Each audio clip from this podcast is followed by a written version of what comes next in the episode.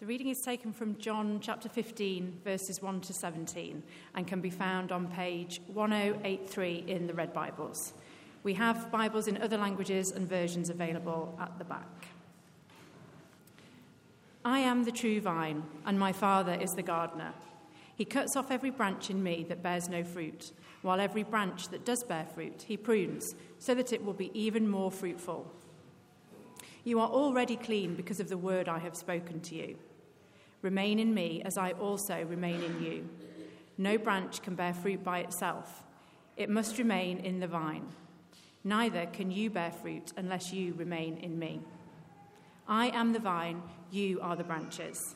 If you remain in me and I in you, you will bear much fruit. Apart from me, you can do nothing. If you do not remain in me, you are like a branch that is thrown away and withers. Such branches are picked up, thrown into the fire, and burned. If you remain in me and my words remain in you, ask whatever you wish, and it will be done for you. This is to my Father's glory, that you bear much fruit, showing yourselves to be my disciples. As the Father has loved me, so, I, so have I loved you. Now remain in my love. If you keep my commands, you will remain in my love, just as I have kept my Father's commands and remain in his love. I have told you this so that my joy may be in you and that your joy may be complete. My command is this love each other as I have loved you. Greater love has no one than this to lay down one's life for one's friends. You are you are my friends if you do what I command. I no longer call you servants because a servant does not know his master's business. Instead, I have called you friends, for everything that I learned from my Father I have made known to you. You did not choose me, but I chose you and appointed you so that you might go and bear fruit, fruit that will last, and so that whatever you ask in my name, the Father will give you. This is my command love each other. This is the word of the Lord. Thanks be to God. Well, why start with Marvin Gaye's seminal I Heard It Through the Grapevine, I Hear You Ask? Well, because of course, at the heart of uh, today's passage, it's all about remaining in the grapevine. Jesus is saying to his disciples, How much longer will you be mine? Not honey, honey, which is the next words. Um, as part of his farewell discourse, Jesus is calling on his disciples to remain in him. And our passage today is divided into two halves, really. In verses 1 to 8, um, they act basically as sort of a, an illustration, the, the grapevine, with some explanation. And then verses 9 to 17, well, they help to unpack and supplement the illustration of verses 1 to 8. So, first we'll look at verses 1 to 8, remaining in the vine. And after that, we'll turn to verses 9 to 17, remaining in Jesus' love. But before we begin, I've just been asked to say if you are new today, of course, you're very welcome. But if you weren't sure what was happening with children's groups and you'd like your children to go out, then please do go back to, to our lovely, friendly stewards and wardens at the back, and they will be able to direct you. But you're very welcome to keep them in if you don't. But firstly, then, verses 1 to 8, remaining in the vine. Jesus' first statement here in verse 1 is a bold claim I am the true vine. Sounds a bit weird to modern ears, doesn't it? What is this? Is this some kind of weird tree hugging thing? Well, no, in order for us to really understand what Jesus is talking about, we need to know some of the background context like Marvin Gaye's I Heard It Through the Grapevine, is a late 1960s addition to a very popular genre of music at the time. But apparently, some people have never heard of it. So do go and listen. But Jesus is using an illustration about grapevines here for a reason. Ancient Israel was a bit more like France than England. It produced lots of grapes, and those grapes were turned into lots of wine. Grapes vines and wine are seen in the Bible right through from Genesis to Revelation. But what's really interesting here is Jesus' specific claim to be the true vine.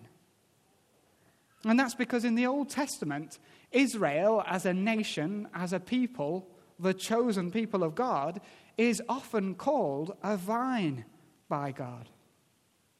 But every time the people of Israel are called this vine, a vine planted in the chosen land, it's actually in relation to judgment.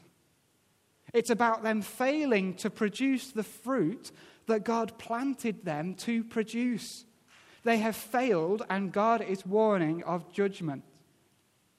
And so, when Jesus claims to be the true vine, he is making a huge, huge claim. He's saying, I am true Israel. I will do what the Old Testament nation could not. And this was a huge claim to make. It completely alters the way Jesus' disciples are to look at the world. No longer is relationship with God to be found in being part of the nation of Israel. They were all Jews, they were all part of the nation of Israel with its geography, its laws, its ceremonies. Jesus says, no. Relationship with God is now to be found in Him, in Jesus. And Jesus makes this point clear as he expands the metaphor in verses 2 to 6. Disciples of Jesus are the branches of the vine, he says. They're attached to and they draw life from the vine, just like the branches of a tree trunk. Disciples derive their life from Jesus, just like the branches of a vine derive their life from a vine. But at the same time, there is a mutualness about what's going on here. Because although the branches derive their life from the vine, the vine produces its fruit through the branches. Jesus says he will be a fruit bearing vine, the fruit bearing vine, and he will do it through the fruit of his disciples. And so the vine illustration echoes Jesus' words from last week. You are in me, and I am in you. The vine illustration shows us some of how our union with Jesus works if we are disciples. How life flows dynamically and organically from Jesus to his disciples, so that they in turn can serve him and bring forth his fruit. And unlike the failed vine of the Old Testament, Jesus, as the true vine, will bear fruit. There's no question about that here. The Father will make sure of it, Jesus says. Like a good farmer, he will tend his vine. That means, as Pete said, he will make sure that the branches of the vine are healthy by pruning them.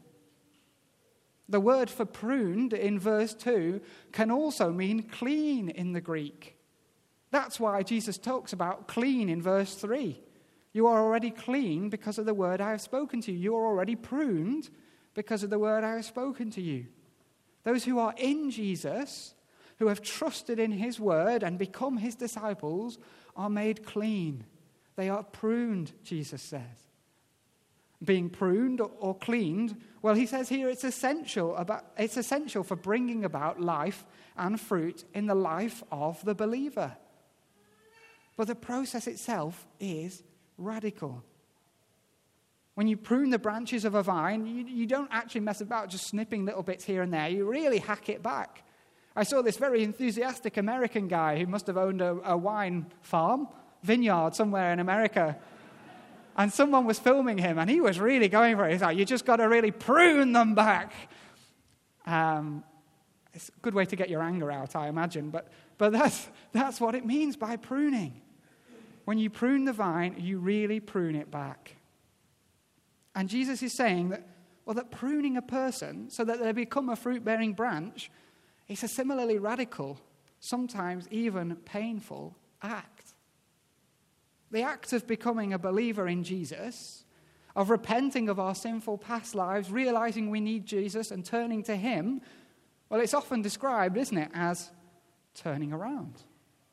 Turning around on one's heels. And, um, and of course, it can be that. Turning around is part of it. We do turn around from sin and turn to Jesus. But of course, that initial turning around is one thing. The actual fact, then, of a changed life in Jesus is another. As disciples live in the vine, Jesus says our lives will be radically transformed as we become more like Him. That means the person we are changes. And that's a good thing. Because it's only through that radical act of pruning that we can receive, Jesus says, the life that flows from Him and leads us to bear the fruit that the Father calls us to bear. Without that pruning, Jesus says there's no hope. Pete showed us that. Life and fruit only comes through the vine. And for the branch that doesn't bear fruit, that's not truly in the vine, well, Jesus says, verse 6 such branches are picked up, thrown into the fire, and burned. Jesus isn't pulling his punches here. Constant reliance on him, constant transformation through pruning, through prayer, through reading the Bible, through serving and loving others. It's absolutely essential to being a disciple of Christ. And the question Jesus has for us, for his disciples amongst us, is well, will you remain in the vine? Will you remain in the vine? And if you aren't a Christian here today, well, of course, you're very welcome. It's lovely to have you. But the question Jesus would have for you is why aren't you in the vine? Why aren't you in the vine? It's only in the vine that you will find life. It's only in the vine that you will bear fruit, the fruit that the Father, God, calls all his children to bear. He says, If you remain in me and I in you, you will bear much fruit. But apart from me, you can do nothing. So Jesus has told us that we need to be and we need to remain in Him to have life. He's told us that we need to be radically transformed, just like the branch of a vine is pruned. He said, We must bear fruit for the Father's glory, verse 8. That that's part of the very nature of being his disciple. But the illustration of the vine leaves us with a question. If the question is, how do we remain in the vine? Well, the answer is, our illustration gives us anyway, is that we must bear fruit. But what does that fruit that we're supposed to bear actually look like? Well, the second part of our passage, verses 9 to 17, it helps to answer that question. Jesus is still on the same topic, of course, but, but he stops using that language, that illustration of the vine, and he instead moves on to the language of love and obedience. If he's told us to remain in the vine in verses 1 to 8, in verses 9 to 17, he urges us to remain in his love. And it's important to note here that those two things are the same. Remaining in the vine and remaining in Jesus' love are the same. And so, in answer to the question, how do we remain in the vine? Jesus answers in verse 10 If you keep my commands, you will remain in my love. So we remain in him through obedience to him. But there are two things worth noticing here about this obedience. Two things Jesus explains to us in the second half of our passage. Number one, Jesus has started talking about his love here for a reason. He hasn't switched from the vine to love just because. He's gone to love for a reason. Because his love is key here. That's why he switched. He says we can only keep his commands through his love. It's because of his love that we are brought into him in the first place. It's because of his love we're brought into the vine. He loved us so much. He died on the cross to save us, to bring us in. It's only through his love we are able to obey him and remain in him in the first place. But secondly, Jesus says that this love and this obedience is the same love and the same obedience that Jesus gives his Father. Verses 9 and 10. As the Father has loved me, so have I loved you. Now remain in my love. If you keep my commands, you will remain in my love. Just as I have kept my Father's commands and remain in his love.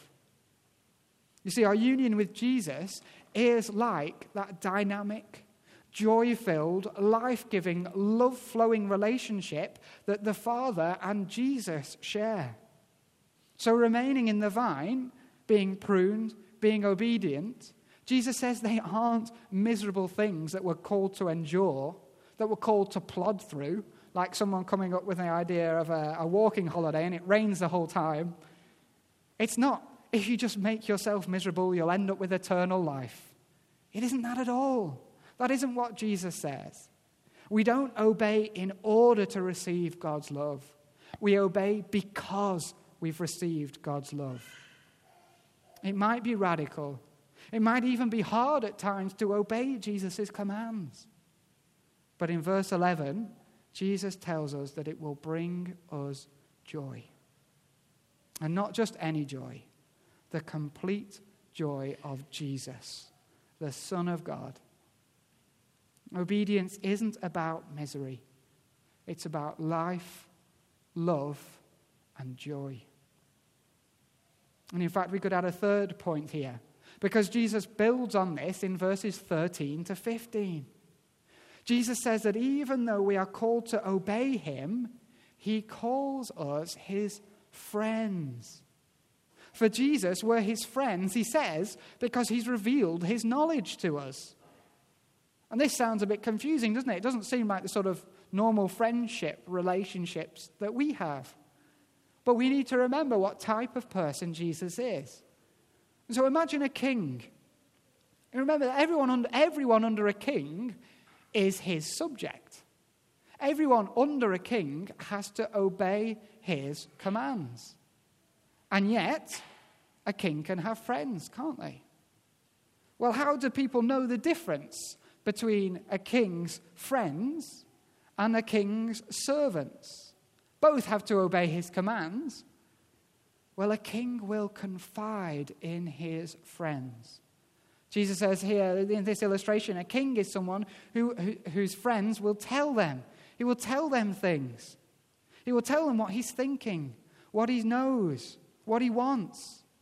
And this is what Jesus says we are. Even though he, of course, is our king, as we are united in him, and as we keep his commands, and as we bear fruit for him, we are brought into a relationship of friendship with him.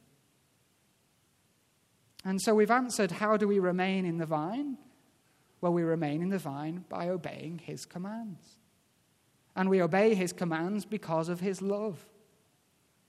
But all of that raises one last question. And it's that same question raised at the end of verses 1 to 8.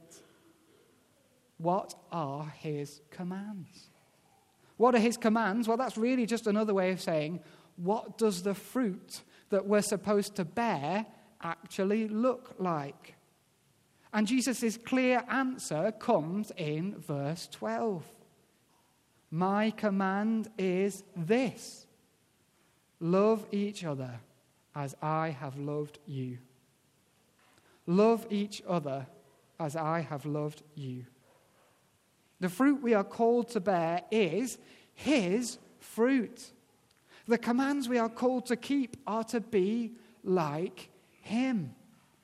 And so the love of God for Christians becomes the love of God between Christians. Our loving obedience to Jesus should lead us to love each other. This is so important to Jesus. He says it again.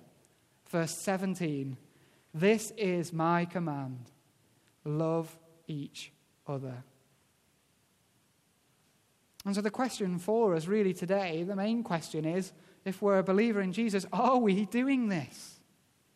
This is the fruit Jesus says we must bear. This is a command he says we must obey. Are we loving one another as Jesus has loved us? However long you've been a disciple of Jesus, can you look back on your life and see that fruit at work? That proof that you are remaining in Him, in the vine. In other words, where is the fruit of your labor of love? Let's pray. Gracious Father, we thank you so much for sending your Son. Thank you that in him we are brought into relationship with you, that we're brought into relationship with one another and with him. Thank you that it's through his love, his love that took him to the cross, that we are united in him to you and to each other. Lord, we pray that um, you would help us to love each other in that beautiful vine, to make that vine even more beautiful, even more fruitful, that that would in itself be a witness to the world and to God's glory through the wonderful power of Jesus' love and through your grace. Amen.